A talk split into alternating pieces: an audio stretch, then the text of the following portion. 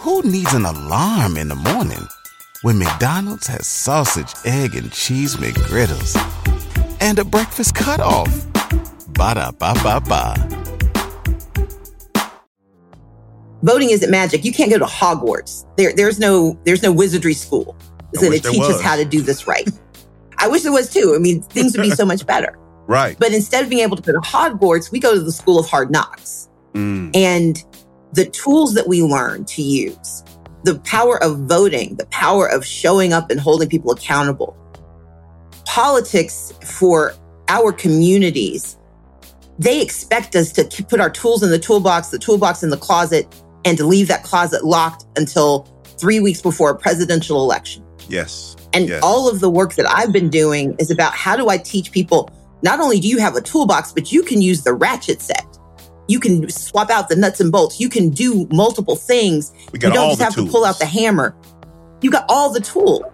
But they try to convince us that the only tool of ours that works is the hammer. And that the only time it works is on this one thing, on this one day. And I know that we have an entire tool set. And that when we build things, they last. They last. They last. They last. They last. They last. They last. They last. They last. They last. Well, welcome to While Black, a seriously opinionated podcast, bringing you the real and raw on anything happening while Black. If Black culture's there, we're there. If you're pissed or empowered, then let's talk about it. Ride with us on this all Black everything. What's good, family? This is Vince coming to you before an episode, a really, really special episode, actually. You already read the title, so you know who's on it. Today, we've got leader Stacey Abrams running for governor of Georgia. I actually voted for her yesterday, and I'm getting ready to talk to you about voting. But even before I do that, if you have not voted already, please go do so. This has been an interesting week for me. Not in a bad way by any means. Slightly emotional. Today is uh, actually the anniversary of my father's passing. And maybe that's why I'm thinking about some of these things. I don't I don't even know, to be honest with you.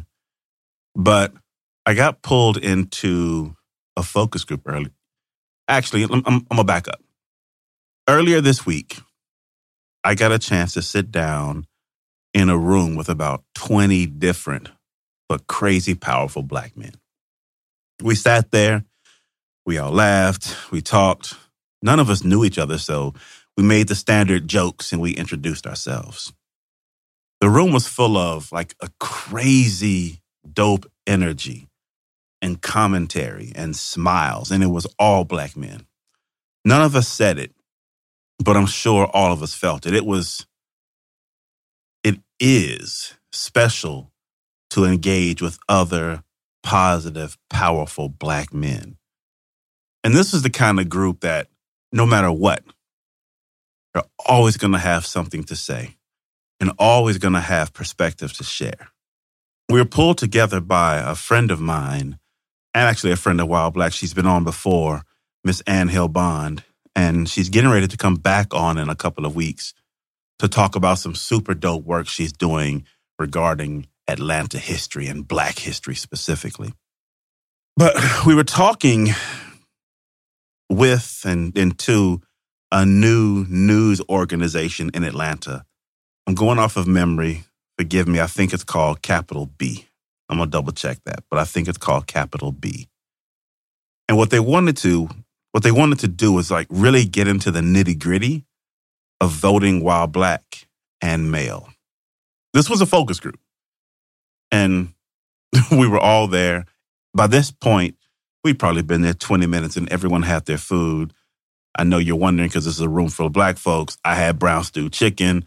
Most of the cats in there had the same thing, or oxtails. It was Jamaican. It was it was it was fire too. I know I know you're wondering. But the quiet that comes with eating, especially when Black folks eat, had passed. That silence was gone. And we were back to animated commentary, talking, getting to know each other. And Ann jumps in with the first question. Why do you vote? That was question number one. The room fell silent. Every man who had so much to say just a moment before sat quietly. No one spoke. No one said anything. And you could see the thoughts passing across each of our faces. Why do we vote? Why do, why do I vote? After, a, I don't know, it, it, it felt like five minutes, but it was probably thirty or forty seconds. The first person spoke. And after him, another guy spoke. And third, I finally spoke. I'll tell you what I said, ultimately what, what we all said in just a moment. But first, I want to tell you what crossed my mind immediately after I spoke. It was, how would my white friends and associates answer that question? What would they say? Would they have that same pause to think? Would they struggle deciding if the truth was the right thing to say? Does my real answer make me look more black or less black? Does my truth show my political ignorance? Will they still see me as smart if I tell them why I really vote? Why the hell do I vote? Even though I had an answer, those were the questions running through my mind. Forgive me, Wild Black, because this one, this one's different. Like I told you, it's a it's a different day. It's a it's a bit of a of an emotional day, and I'm kind of coming off the top of my head with these real thoughts in real time. So what I did was the thing that I'm actually really, really good at. I asked that question. I don't mean in the moment. I mean later, after the focus group. I reached out to white people that I knew. And I, I asked them, why do you vote? I wanted to believe that the answers were going to be the same as the answers I heard in that room. But I, I knew they couldn't. Our histories are, are too different for our motivations to be the same. A vote to them may be just a name on a ballot, because the rights that they enjoy from the Declaration of Independence are guaranteed and actually unalienable. Whereas ours prove over and over and over that they are not. For us, for me, for us, for you, a vote is a request. No, I actually would say a vote is a demand for visibility, for representation, for equality, for the right to build powerful legacies. I think it's a demand for better treatment today and tomorrow. I think a vote is an extension of every battle that's been fought before us. Maybe it's medicine for every dog bite, payback for every water hose turned on us, a big fuck you, a big fuck you for every noose tied. It's a, a life granted for every life taken. For me, it's a promise to every black person who was forced to live badly or broken or beaten that you will live upright with your shoulders back and your, your head held high with, without shame. I think a vote is hope. And our hopes at a basic and fundamental level are simply different than are theirs. When I asked my white friends and associates, when I asked them the question, there was no pause. There was no moment of thinking and questioning what they were about to say. For them, that answer came quick, lightning fast, because it's my right. That was the most prevalent answer I got, because it's my right. The second thing they said, in various ways, was that I have a say in the rules that govern my world. Again, they said that in different ways, but the thematic, the point was the same. Voting is my right, therefore I vote. Voting is how I change the system around me, therefore I vote. Now, for me, that was interesting because it's it is their right, but it's always been. They haven't they haven't been questioned on the validity of their right. There hasn't been systematic efforts to defraud, to oppress, to suppress their vote. They don't even recognize that as a real thing because they can and always have been able to do so. They've always been able to vote without question, without thought, without extra effort. That's privilege. Back to the room I was in and the pause that I felt when the question of why do you vote was asked. Neither my answer nor the two answers that came before me had anything to do with our rights. The answers had nothing to do with changing the rules or the world around us. We hadn't even gotten to that. My answer and the two before me, as well as every answer after, rang so loudly with obligation to ancestries. Our answers spoke to the fight. If you went on a road trip and you didn't stop for a Big Mac or drop a crispy fry between the car seats or use your McDonald's bag as a placemat, then that wasn't a road trip. It was just a really long drive. Ba-da-ba-ba-ba. At participating McDonald's. The blood, the death of so many men and women before us and probably after us, that meant we had to be there. For, for me, it was about conversations with my grandfather who couldn't vote most of his life and his stories. For me, it was remembering my parents voting but not sharing with anyone why they voted. For me, it was knowing that I would be letting people down if I didn't vote, even before I understood the real power of my vote. For me, for us, it wasn't about our rights. It was about all the wrongs that had been forced upon us as we fought for what was right, what is right. I'll stop here, right? Because I do want to get you into the episode with Stacey. But I wanted to share how I felt and, and what I experienced in this last week. The last thing I'll say is, and you've heard me say this before in, in different ways, but we are not our ancestors. We are their wildest dreams. And that comes with a responsibility. That responsibility is to keep pushing boundaries and creating things that are so powerful, so awesome, so amazing that they outstrip the dreams of our ancestors. I want our realities to be so divine that they surpass what our ancestors saw when they closed their eyes at night to sleep, to weep, or to pray. Our lives are not enough. We owe them far, far more. Leader Abrams, Stacey Abrams, has a chance to become the future our ancestors prayed for and the history that our grandchildren will study. She can be, nope, she should be the first Black female governor in this country's history. But that potential is only realized through us. If you live in Georgia, you have to go and vote. If you live anywhere in this country, you have to go and vote. You have to contribute your piece of hope to our tomorrow. It is simply that important. I'll leave you with this question. Why do you vote? Or why do you choose not to?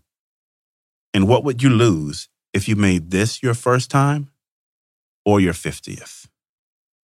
For those of you all who want to engage further with this episode, go join our Patreon community, patreon.com slash While Black.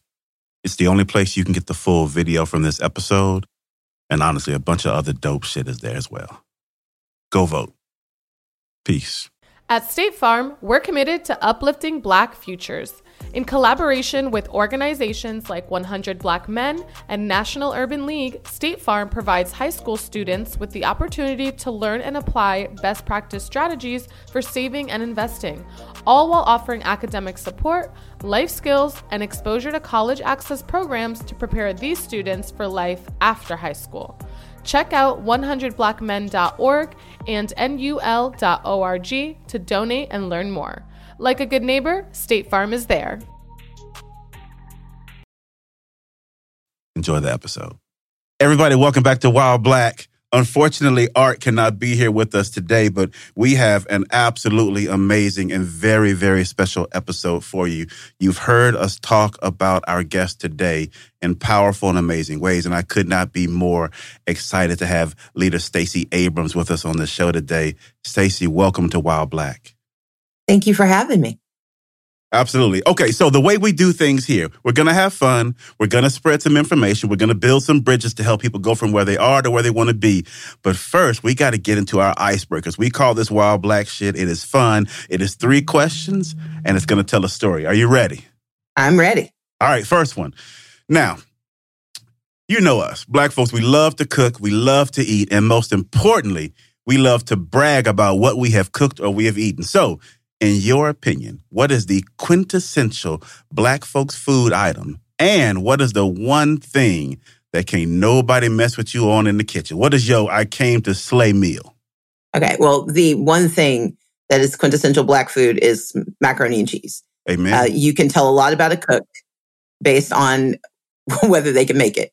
Uh, Amen. And you, you can also tell a lot about whether your friendships will survive. So there's that. uh, I... I make a, just a really good, I'm really good with chicken. That's mainly the meat I eat. So I can do variations on chicken. You tell me what country you want to be in, I can make you that chicken dish. Okay, so what I heard was an invite to dinner. I will take you up on that. I appreciate it. Absolutely. Don't play with me now. Don't play with me now. All right, question two. It's election night. It's election night. Yes. The votes are tallying. The polls are closing, and your entire team is on edge. You're surrounded by family, friends, supporters, and you got to break the tension. So you do what we do so well. You turn it into game night. What are the three games that you bring to the table? Spades, Monopoly, and I actually like checkers. I, I, I prefer chess, but I'm good at checkers too. But I think spades, because you know, people get people need the outlet to talk trash. You bring True. Monopoly because people want people. You can get out all of your aggression, and you bring checkers because the people who think that they're good at chess, this makes them feel better about themselves. Who's your spades partner? My dad. He taught me how to play. Does he renege? Oh no, no, no. My my dad does not. No, he's my dad is. So he taught me how to play spades. And when I was at Spelman, I may have augmented my financial aid by playing at Morehouse and being underestimated. And I, financial I, I got aid good. Augmentation. I hadn't heard it put that way, but I feel you on that one. All right, our our last Wild Black Shit question. It is the question we ask every single guest, and one that our listeners have come to truly love. What do you love most about life while Black? The extraordinary diversity of who we are. Uh, yeah. You know, I went to a Black women's college, and you don't realize just how diverse Black people are until you've taken out race and gender. Yeah. You realize just the remarkable, not only the differences, but how we come to the same spaces from so many different places. Right. Uh, my my roommate, who was from Detroit, who helped me understand uh, why th- there were certain R and B music I didn't listen to, but she got me into it. My roommate from Fort Wayne, Indiana, who introduced me to Yo-Yo Ma. My my friends who just helped me expand who I was and recognize that Blackness is not one thing. Sometimes it's just everything. everything. And that's, that I think is the grace of who we are. Absolutely. Blackness is everything. And, and I love that because we prove it over and over in so many ways. Innovation, inspiration, education. Like we continue to do that, even with what we fight with and struggle with inside the country, which honestly, I think we'll get to a little bit because that's one of the reasons I'm excited for what you have done and you are doing in Georgia and for the greater country and community. Like it truly excites me. And, and so to that, one of the things that I'm excited to do in this time today Is, is have a conversation with you, hopefully just a little bit different than some of the others. I want to get a chance to take our listeners and our followers behind the curtain a little bit and talk to them about who are you for real? Like not, not who they just see on television, not who they see in interviews, not who they see in the ads and the posters, but who are you? Not Leader Abrams, not Stacey Abrams, but but who is Stacey from from down the street, right? Who who is Stacey to her homegirls? How how do you tell us who you really are? So let's go back to the question about food. Uh, you know, my signature meal is crusted chicken Romano with uh, three pepper risotto. I make a roasted asparagus soup, and then um, I'll usually make green beans and then a cheesecake. And I think what that signals, I, I love cooking. I love challenging myself. I am, I love my friends and my family. I think the other piece that sometimes gets lost in the the conversations, you know, I'm I'm an introvert by by nature, but introversion doesn't mean you don't like people. It just means yeah.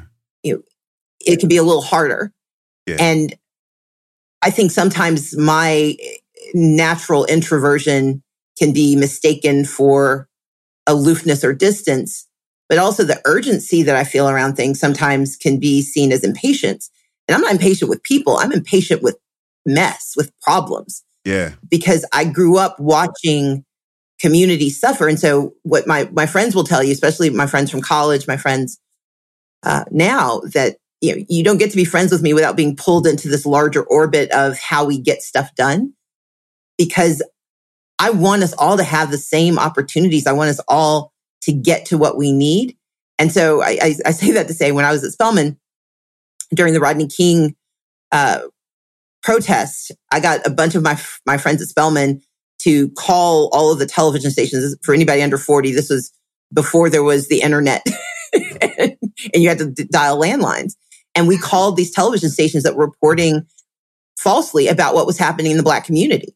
And somebody said, "Well, they want to know who you are, who we are when we're calling." I said, "Just tell them you're me." So you had like seventy-two Stacey Abrams is calling and blocking phone lines. And and for my friends, there was never a question of why are we doing this? They were just like, well, Stacey said go do this, or Stacey asked us to do this. And I think the core the core of who I am is the reason I, I do this stuff. I yeah. I don't know how not to, right? But I also don't think that it's to be it should be divorced from any other part of who I am.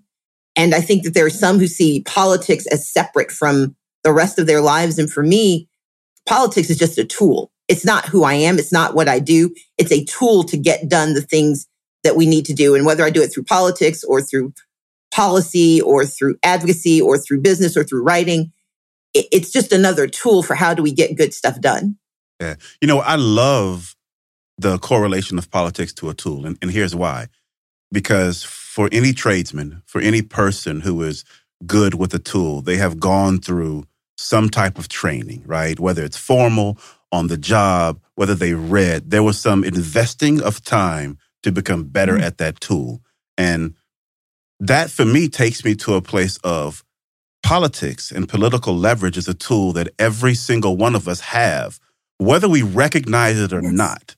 So as you sit in your seat and you're trying to preach to people and teach people, wield this weapon, this tool that is your political voice and leverage. How do you tell people to become sharper at that tool? Where do people go, especially those who right now feel disenfranchised, they feel unempowered, they do not feel heard, they sat their last election out? What do you tell them to go become tradesmen and, and skilled people and, or even marksmen with this tool of, of politics and political leverage? Where can they go to become better and learn how to really work that tool? Who needs an alarm in the morning when McDonald's has sausage, egg, and cheese McGriddles and a breakfast cutoff? Ba-da-ba-ba-ba. So I, I usually use this analogy where I reframe politics. You know, voting isn't magic. Voting is medicine. So if you use mm. the, the the tradesman analogy, voting isn't magic. You can't go to Hogwarts. There, there's no there's no wizardry school so that teaches how to do this right. I wish there was too. I mean, things would be so much better. Right. But instead of being able to go to Hogwarts, we go to the school of hard knocks. Mm. And the tools that we learn to use, the power of voting, the power of showing up and holding people accountable. Politics for our communities, they expect us to put our tools in the toolbox, the toolbox in the closet, and to leave that closet locked until three weeks before a presidential election. Yes. And yes. all of the work that I've been doing is about how do I teach people, not only do you have a toolbox, but you can use the ratchet set. You can swap out the nuts and bolts. You can do multiple things. You don't just have tools. to pull out the hammer. You got all the tools. But they try to convince us that the only tool of ours that works is the hammer, and that the only time it works is on this one thing, on this one day. And I know that we have an entire tool set, and that when we build things, they last. We built the H B C U system when they told us we could not be educated. Say that. I was recently talking mm. about Mary McLeod Bethune, who built a hospital for Black people because one of her students nearly died of appendicitis because they put her out on the back porch and wouldn't let her inside. Mm. And in modern day, for fifty-six percent of Black Americans who live in the South, that tool is Medicaid expansion. Yes. That tool is financial aid for our students. That tool is voting, because in this election in particular, we've got someone who has shown us what he will build and how he's going to lock the door to keep us out and how he's going to hide all of our stuff. And all we got left is that broken screwdriver, the flathead that's bent at the tip so you can't really use it. Yes. And I want us to know that we've got all of these other tools and we can build something new, because we've also just won the lottery and we've got six billion dollars in Georgia's bank account. So we can not only pay for better tools, we can get those, the, the, the fun kinds, the, the, we can get the power driver. We can rent the, the, the big equipment that we need. And that's, that's the difference, that our politics, the way we learn how to use it is to try it out.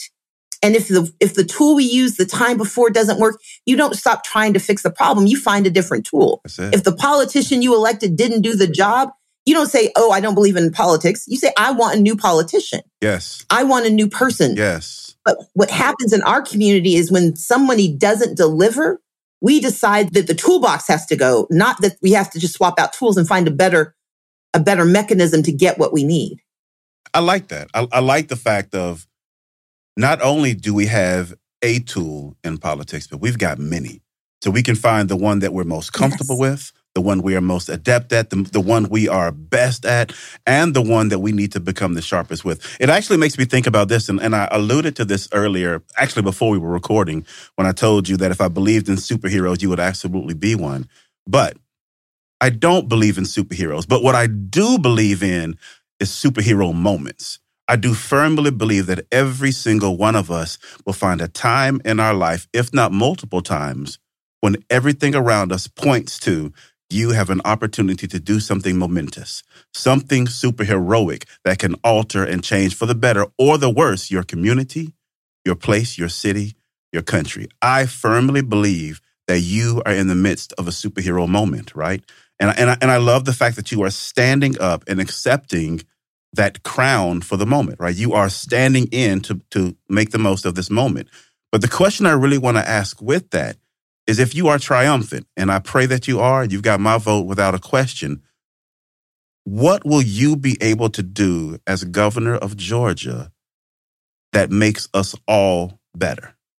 So most of us understand what the president does and what Congress does in, in general terms, because billions of dollars are spent telling us about it. Right. We generally understand a mayor, because the mayor is really close to the people and the things that happen in our cities affect us. Right. The governor is the most powerful job that most people don't understand.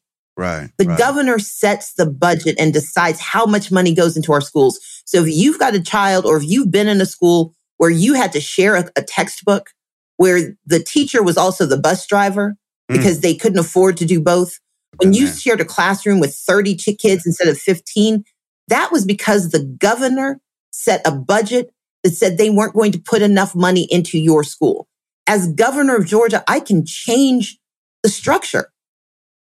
For women who are concerned about the fact that we no longer have the right to control our own bodies, that's the governor's decision. We've got enough votes in the House and the Senate, even with Republicans in charge. I can repeal that bill. But he wants to double down on it. And so if you're a Black woman in particular, fifty-six percent of Black people live between Texas and South Carolina, North Carolina, between Tennessee and Florida. South and none Florida. Of those states protect the right to choose except for North Carolina right now. Mm. That means half of the Black women in America, more than half, are being denied bodily autonomy. I can get it back. Mm. But we also know that in the state of Georgia, half a million people don't have health care. And, and let's, let's be clear about what that means. That means that when someone goes in because their side is hurting and they are told that's because you have cancer, you have pancreatic cancer. In Georgia, you do not have the right to come back and get treatment until you are dying mm. because they only have to serve you when you have an emergency. The fact that you just have cancer is not considered an emergency in Georgia and is killing our people. I can save our people. When someone has mm. diabetes and if they just need metformin to get their A one C in check instead of losing their foot, in Georgia, they can't get help until it's an emergency. They can get into the hospital to cut off their foot, but they can't get to a pharmacist to get metformin unless we expand Medicaid. You have the power to save lives because this governor has said explicitly he will never, ever give five hundred thousand people health care. If you have had a family mm-hmm. member who just needed a little extra help when they got to college, they just needed a little extra money, but you know they're going to have to drop out if there's an emergency. This governor has said he does not intend to invest in need-based aid. He, if you, if he believes in merit only. And you and I both know that merit is a false narrative when it is decoupled from the reality of how economics work in our system, that you can't put someone in an underfunded school Absolutely. And say that they haven't proved their merit. I know that we've got to make up for the mistakes that get made. And that's why I want Georgia to be no longer one of only two states without, without need-based aid. I can, in January of twenty twenty-three, I can make it possible for students at H B C Us and Black students across the state and students across the state to finally have financial aid by their next semester. I can do that as governor. I can help small businesses that looked around for money and couldn't find it. Georgia has six billion dollars and a governor who took P P P but didn't give a dime to anybody else. I can make certain that they get contracts and that they get access to purchasing. I intend to be the Maynard Jackson of Georgia. And he is known for creating Black wealth unlike any other political leader in American history. And I can do that as governor without legislation. You just need a leader who believes in us. And so those are just a few of the things: education, healthcare. Oh, yeah. And we have a little housing crisis in Georgia. The current governor says he doesn't want to upset investors Amen. By talking about rent control and inclusionary zoning. I want us to talk about tenants and home ownership. He won't do anything. He's sitting on four hundred million dollars sent to Georgia for our needs, and he won't spend the money because he doesn't think we deserve it. Mm. You can be a superhero by keeping people in their homes, keeping veterans under roofs instead of under bridges. That's our superhero moment. And all it takes, it sounds fantastical, like any superhero story. It sounds like, well, it can't possibly be true that one person has this power. Yes, one person, the governor of Georgia. And if I'm the governor of Georgia, I can tackle every single one of those issues, and I can tackle gun violence. I can make it safer to be here, but we need one person. We need that. We need that origin story to start right now. Stacey, you do not know how much I love that. The, so what we just did was we took the individual and their ability to wield their power in tools. We coupled it with the superhero moment that you are in and the powers bestowed on the governor's office. That is the new Avengers. Like, that's what we're striving that's for. That's the team. That's why it is so important to vote, to know who you're voting for, to partner with them, to build. Like, th- together, even Thanos can't stop us. I'm, a, I'm an Avengers and, and and Marvel fan, so forgive that one. Oh, no, no, no. From, from way back. I, I do appreciate the Doom Patrol in very interesting ways. When something happens to your kitchen, you might say, "This is ludicrous." But that won't fix your home. That will only get you the rapper, Ludacris. Having trouble? Don't panic. Don't be alarmed. You need to file a claim? Holla at State Farm. Like a good neighbor, State Farm is there. That's right. You can file a claim on the app or call us. Thanks, Mister Chris. No matter how ludicrous the situation, like a good neighbor, State Farm is there. State Farm, Bloomington, Illinois. All right. So one of the things that I think is important is we have a large group of folks who vote and who are not going to miss an opportunity to vote and use their power. But we also have a large group of people who don't. And they do so or do not do so for various reasons. But I'm going to assume that some of those reasons live inside of I don't trust the politicians yeah. that have been in office. I don't understand the power of my vote. I don't yet know how to yield and wield this tool of political leverage. For those people, what can you help us understand about who you are as a person that will help to move them from the couch to the voting booth? What can you tell them as a person seeking their vote for governor of Georgia that tells them, I'm focused and I'm thinking about you as an individual, and I want to be there to support you? How do we form this Avenger team together? So you've probably heard recently that all, there's a lot of chatter about Black men, and it's not grounded in any reality other than trying to divide Black people and and pit us against one another. But but let's be clear, part of what fomented that narrative was that I was having conversations with Black men intentionally, publicly. Instead of whispering yeah. to you on the side and saying, read between the lines, I said, here's who I am, here's what I want to do, and here's why I know you may not believe me. Because I believe it's my responsibility to treat voters with respect, and you can't respect someone you don't talk to. You can't serve someone you don't listen to. And so I had a series of events that turned into, oh my God, she must be in trouble. I'm like, no, oh my God, if I want this job, I need to ask the people who are hiring me to trust me, and I need to show them why. Amen. And I've had those conversations, Amen. And that's what I did in eighteen. It's what I'm doing now. But the other part of it is, Darius, and what I think is so critical, I want this job because I've lived these lives. I have two brothers, one who has yes. been in and out of the carceral system. He has a mental health challenge and he has a drug addiction. And when he commits crimes, I want people to be able to call the police because they should not be victims of my brother's diseases. I want them to have help. Yeah. But when my brother gets arrested, he should not lose his humanity just because he loses his freedom. Yes. And so I got eaten up a little bit earlier this year when I said, I want correctional officers to make more than twenty-seven thousand dollars a year. Because when you make twenty-seven thousand dollars a year working in a prison, you are going to be more susceptible to not doing the job, or you're going to be understaffed. And I want you to be able to protect my yeah. brother from the gangs that are going to prey on him. That's right. And when he comes out, I want the community supervision officers that are supposed to help him get on the road to redemption versus the road to recidivism to be paid enough that they're taking care of him, not working two extra jobs. And so when people hear me talk Absolutely. About paying law enforcement, if you read what I said, it was let's make certain that those who are supposed to protect and help guide our friends and family who are coming back or who are incarcerated, that's what I want to do. But on the other side, I've got another brother who for fifteen years was a social worker. And he has told me so many stories of driving while Black, being pulled over, being afraid that even though he has a concealed carry permit, that he's going to get shot before he can tell people that he has the right to do it. And he carries this weapon because he works with some of the, the most dangerous communities in our state. And I want police to be held accountable for treating my brother with respect. And so what I want folks to know is that I have a lived experience unlike anyone we have ever considered for this job. And that I bring that lived experience with me. But don't just trust what I say I'm going to do. Look at what I have done. When I didn't get the job last time, I paid off the medical debts of forty of sixty-eight thousand people.